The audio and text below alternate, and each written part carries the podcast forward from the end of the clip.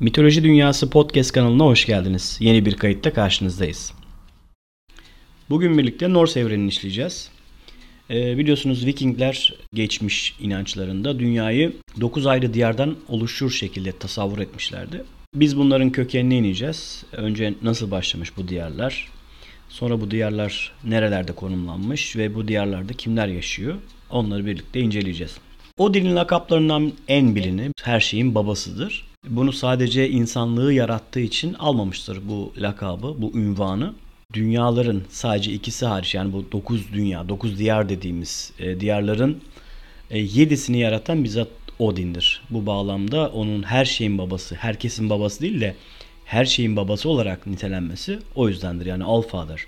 Başlangıçta Ginnungagap dediğimiz e, bir boşluk vardı. Hani bu diğer mitolojilerde, diğer anlayışlardaki kaos tasviridir aslına bakarsanız. Ginnungagap ıssız bir yerdir. Hani çorak topraklardır, boşluktur. Zamanla Ginnungagap'ın kuzeyinde soğuk bir diyar oluşmaya başlar. Güneyinde ise tam aksine alev diyarı oluşmaya başlar.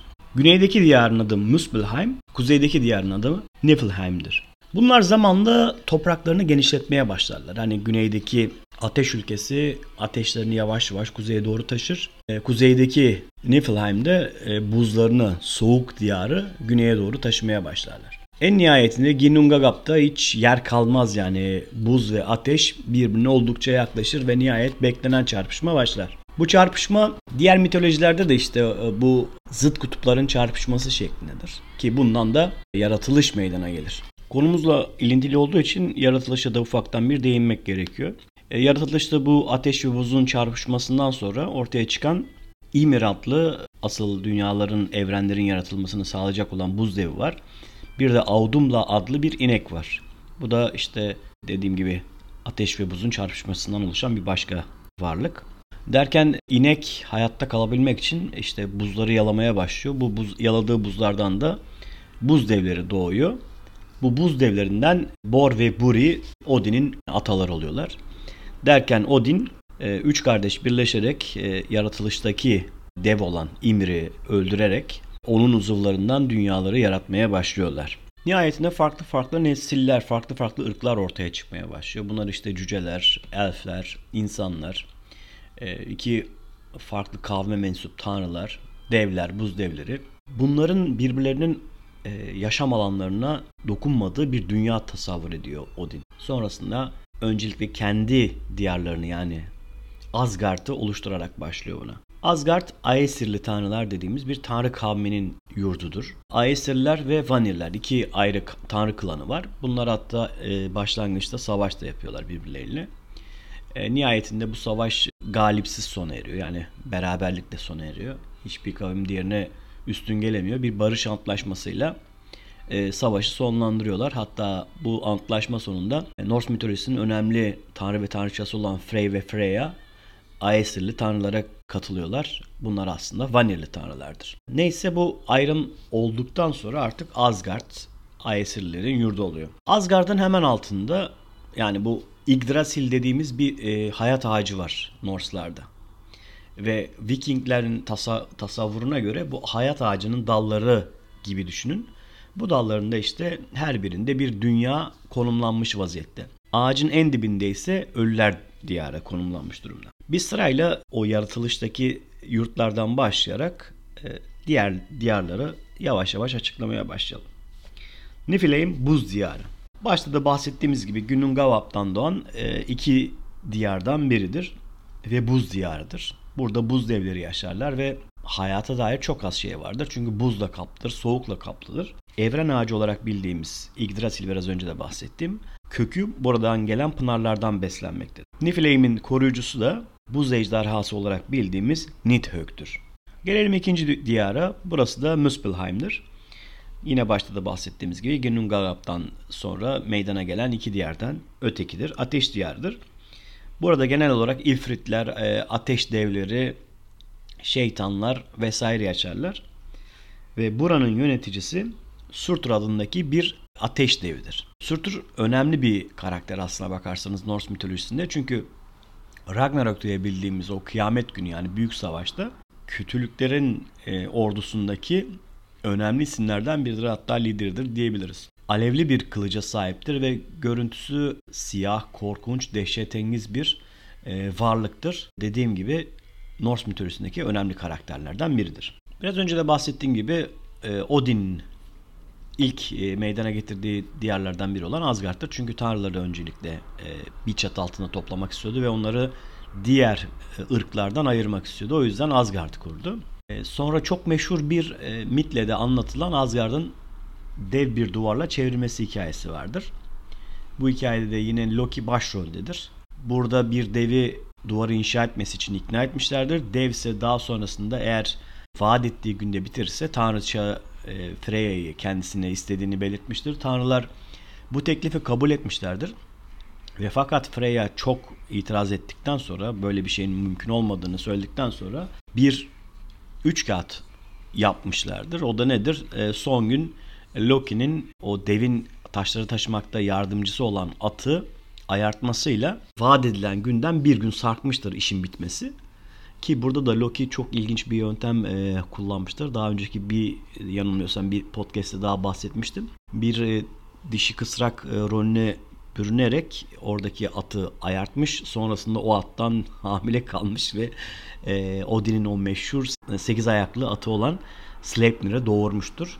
Loki'nin tanrıça Sigin'den iki tane oğlu vardır. Onun haricinde bir devden üç tane canavar çocuğu vardır. Bir de bu attan bahsettiğimiz Svadilfari, o diğer atın ismi, duvarın yapımında kullanılan atın ismi. Svadilfari'den olma da bir oğlu vardır, o da Sleipnir'dir. Yani e, beş çocuğun babası, bir çocuğun annesidir Loki. Bu dipnosu da düşmüş olalım. Asgard'da dediğim gibi etrafı duvarla çevrilidir. E, Asgard'da hemen her tanrının kendine ait arazileri vardır, sarayları vardır vesaire. İşte Thor'un ışıklı sarayı. Odin'in aynı zamanda o Ragnarök'e kadar savaşçıları o kahraman savaşçıları ağırladığı Valhalla e, salonu da oradadır. Valhalla'nın üstünde hatta bir keç otlamaktadır. Onun sütünden bira yapılmaktadır, şarap yapılmaktadır. Bunlar e, sürekli olarak savaşçılar tarafından tüketilmektedir vesaire. Asgard böyle bir yer. Tanrıların dediğim gibi kendilerine ait arazileri, evleri, şatoları olduğu e, kahraman ölülerin bizim dilimize şehit olarak çevirebileceğimiz kahraman ölülerin ağırlandığı Valhalla'nın da aynı zamanda bulunduğu yerdir. Asgard'ın hemen altında ise Midgard yer alır. Midgard insanların yaşadığı yerdir. Bifrost adlı gökkuşağı köprüsüyle Asgard'a bağlıdır. Biraz önce de onu belirtmiştik zaten. Dünyanın etrafı yani Orta Dünyanın etrafı geçilmez bir suyla, okyanusla kaplıdır. Ve bu okyanusta da e, Jormungandr adında bir devasa yılan yaşamaktadır. Jormungandr kimdir dersek de bunu Loki'nin canavar çocuklarından biri olarak not düşmekte fayda var. E, Orta Dünya Midgard yani bize Tolkien'in eserlerinden de bir çağrışım yapmakta. Onun kurduğu evrende de Midgard ismi yani Orta Dünya ismi geçmektedir. Midgard Odin ve kardeşleri tarafından yaratılmıştır. İçindeki insanlar da tabii ki. Odin ve kardeşleri dünyayı yaratıp sınırlarla ayırdıktan sonra işlerinin bittiğini düşünüyorlardı. Fakat Odin e, deniz kenarında iki tane ağaç buldu ve bunlardan bir ırk yaratmaya karar verdi. İşte kardeşlerinin de yardımıyla bu insan figürü oluşturuldu. Fakat insana ruhunu üfleyen Odin oldu. Asgard ve Midgard'ın e, Bifrost ile birbirine bağlandığını söylemiştik. Fakat Bifrost'u kullanmak insanların kabiliyeti dahilinde bir şey değil. Bifrost tanrıların dünyaya ve diğer diyarlara ulaşmak için kullandıkları bir köprüdür. Bir diğer diyar ise Jotunheim'dir. Jotunheim ismini Jotun'dan alır. Yani Jotun e, Türkçe çevirdiğimizde dev anlamına gelmektedir. Devler diyarı pek verimli araziye sahip olmayan çorak, kurak bir bölgedir. Genellikle de soğuktur. E, buz devleri de burada yaşarlar. E, kaya devleri, orman devleri vesaire. Ormanlar daha az sayıdadır. Ama ağırlıklı olarak çorak alanlardan söz edilmektedir. Jotunheim'den bahsedilirken. Vanaheim ise Vanirlerin yaşadığı diyardır. Yani başta da belirtmiştik iki tanrı klanı arasında savaş çıkmıştı e, hatırlıyorsanız. Aesirler ve Vanirler. Vanirler yani Odin'in klanından farklı olan tanrıların klanı Vanaheim'de yaşamaktadır.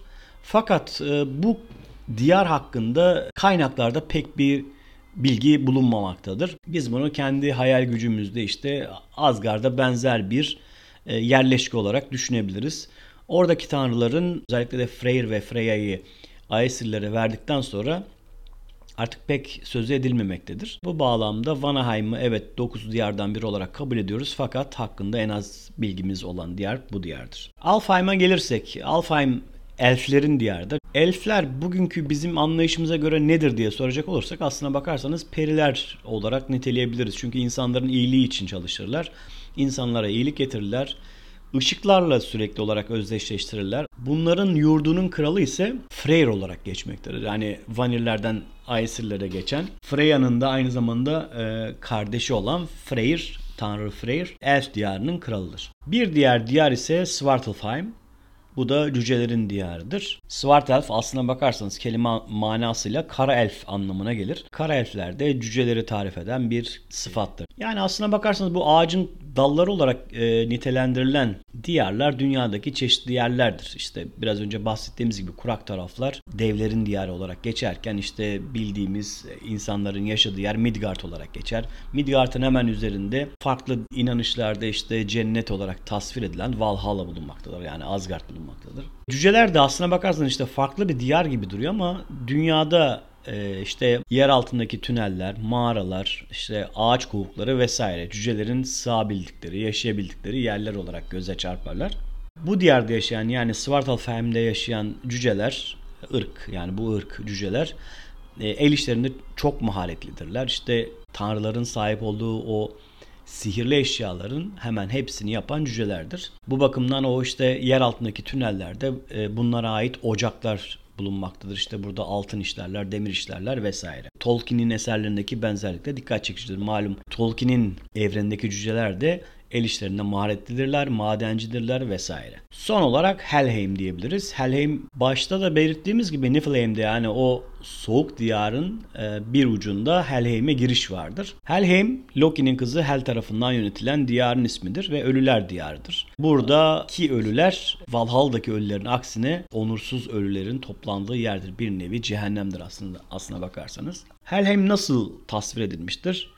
Ürkütücü, renksiz, korkunç, e, iğrenç kokulara sahip olan bayağı ürkütücü bir yer olarak tasvir edilir. Son gün geldiğinde yani o büyük savaş geldiğinde tanrılarla kötü güçlerin savaşı başladığında nasıl ki Valhalla'daki şerefli ölüler e, tanrılar yanında savaşacaksa Hel'deki onursuz ölüler de kötü güçlerin yanında kılıç kuşanacaklardır. Evet 9 diyarı da böylece açıklamış olduk. Sırayla tekrarlamak gerekirse Niflheim, Muspelheim, Asgard, Midgard, Jotunheim, Vanaheim, Alfheim, Svartalfheim, Helheim'dir. Başta da belirttiğimiz gibi bu diyarların tamamı evren avacı olarak kabul ettiğimiz Yggdrasil'in e, birer dalı olarak kabul edilmektedir. Hepsinin birbirine bir şekilde bağı vardır. Son gün geldiğinde yani Ragnarök geldiğinde ise ortada hiçbir diyar kalmayacaktır. Tüm diyarlar ateş ve küle bulanacaklardır. Evet bugünkü podcast konumuz da bu kadar. Umarım beğenmişsinizdir. Norse'lar hakkında çok fazla e, içerik bulunmuyor